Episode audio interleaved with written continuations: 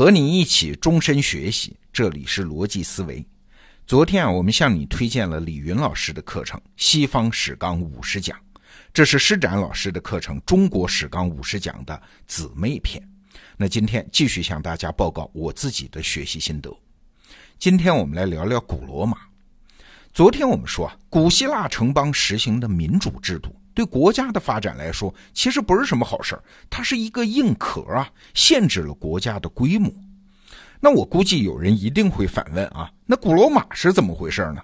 古罗马实行的虽然不是民主制度，但是是共和制度啊，和民主制区别不大的呀。它怎么就能扩张呢？而且把地中海都扩张成它的内湖了，这跟昨天的说法是不是矛盾呢？哎，不矛盾啊。古罗马留给西方文明的遗产啊，正是这个。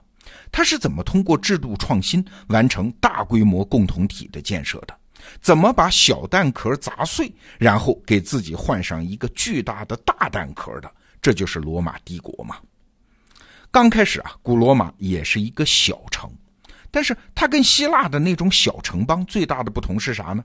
希腊的城邦是商业文明，是要靠外部协作才能生存的，但是古罗马不一样，它是一个农耕文明，在粮食上自给自足，对外部协作的依赖度不高啊。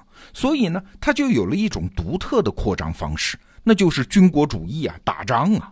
古罗马人那种朴实的劲头啊，他们是天然的好士兵啊，在扩张过程中几乎就没有遇到什么对手，就连最硬的骨头腓尼基人，他们也通过三次布匿战争把腓尼基人彻底灭了国嘛。好了，那光打仗，经济怎么办呢？好办呢，打仗就有战俘啊。罗马公民是只管打仗，把战俘送回国内当奴隶啊！所有的劳动都靠奴隶。用现代的话语说啊，就是相当于不断的往国内输入资本。哎，罗马经济就是这么支撑起来的。这看起来不错吧？但是这个方式有问题啊，三个问题。第一，对外征服那是有止境的。你罗马不断的扩张，好，北非拿下来了，往南就是沙漠，南欧拿下来了。往北就是黑森林呐，哎，土地是还有，但是人口聚集的地方越来越少，那你还抢啥呢？所以奴隶输入的速度就越来越慢啊，所以这个模式是不可持续的。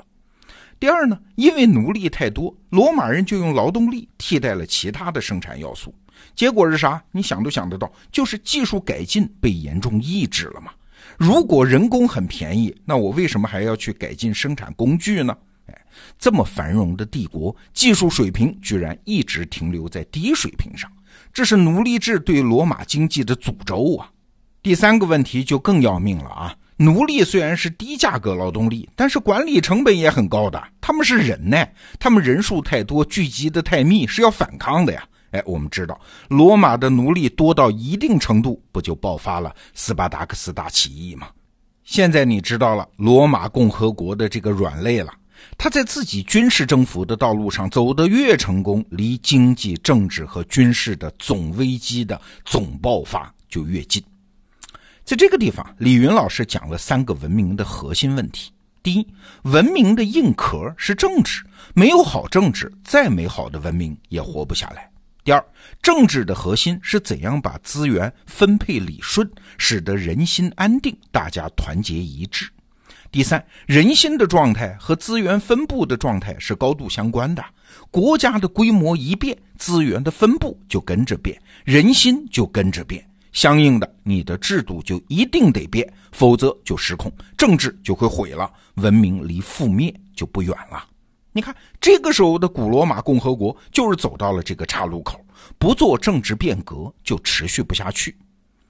过去啊，我们听凯撒把罗马共和国变成了罗马帝国，哎，总觉得这是军事强人凯撒个人野心的结果啊。这是按照我们中国人的经验，把凯撒理解成袁世凯了，开历史倒车。但是啊，在李云老师的课里面，我听到了一种颠覆性的解释：这个时候的罗马从共和国变成帝国，已经是一件不得已的事情了。凯撒只是建设性的完成了这件事儿。哎，要想理解这个建设性，我们先来看一个人，就是凯撒之前的苏拉。苏拉是谁啊？是凯撒之前的罗马的终身独裁官。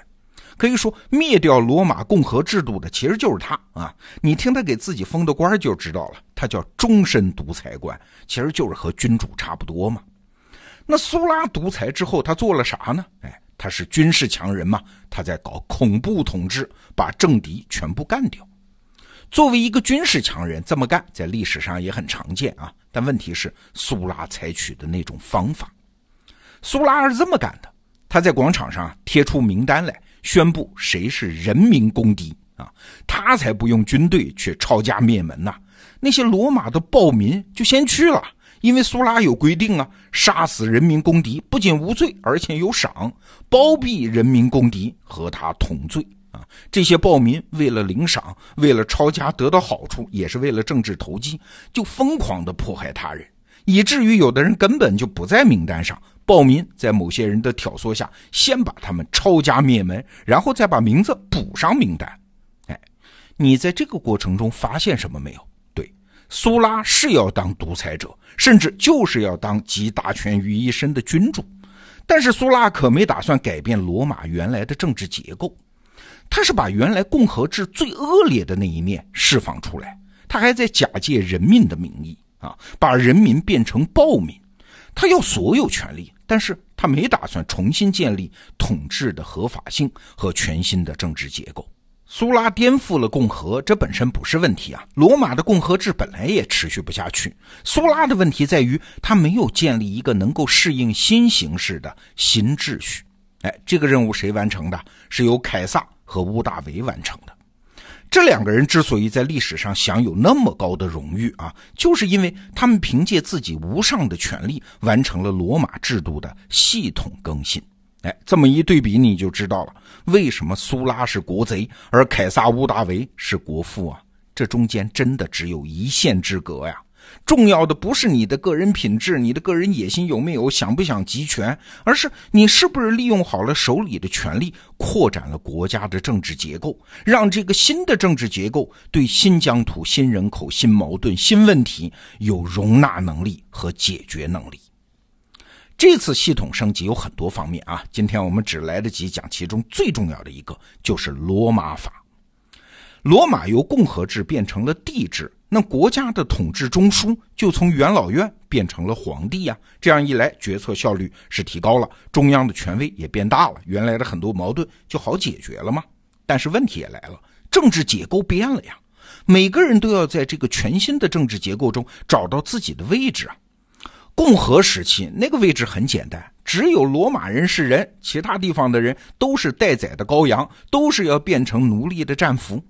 而现在罗马帝国建立了呀，所有人原则上都变成了皇帝的子民呐。发展到后来啊，就干脆普发罗马的公民权，罗马才从一个军国主义的政权变成了一个正常国家。好了，这么大的帝国怎么整合呢？怎么重新激活内部的经济活力呢？最好的工具就是法律啊！马克思讲过一句话：罗马帝国到处都有罗马法官，根据罗马法进行判决，从而使地方上的社会秩序都被宣布无效。哎，什么意思？对，就是那么大的帝国，靠个体自己治理不行，靠皇帝一个人治理也不行，行政技术也没有那么发达。在这种情况下，罗马法就成了整个帝国的纽带，就成了稳定帝国政治和经济的基础。那一路发展下去，到了查士丁尼皇帝的时候，编纂了国法大全，这罗马法就成了一项人类文明了不起的成就啊。有人说啊，西方文明的基础就是三个：希腊哲学、罗马法律和基督教信仰啊。罗马帝国后来虽然崩溃了，但是罗马法。留下来成为文明的遗产。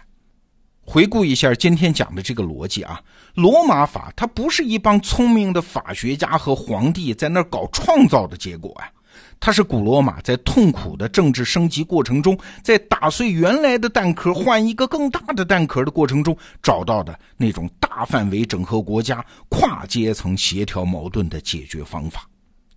历史上所有重大的文明成就看起来都很美好但是本质上呢都是从极其痛苦的磨难和问题中创造出来的。咱们中国文明如此西方文明也是如此你看这么一梳理古罗马的发展脉络是不是就清晰多了呀？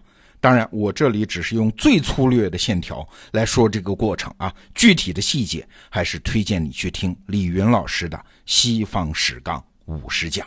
好逻辑思维明天我们聊一聊基督教明天见。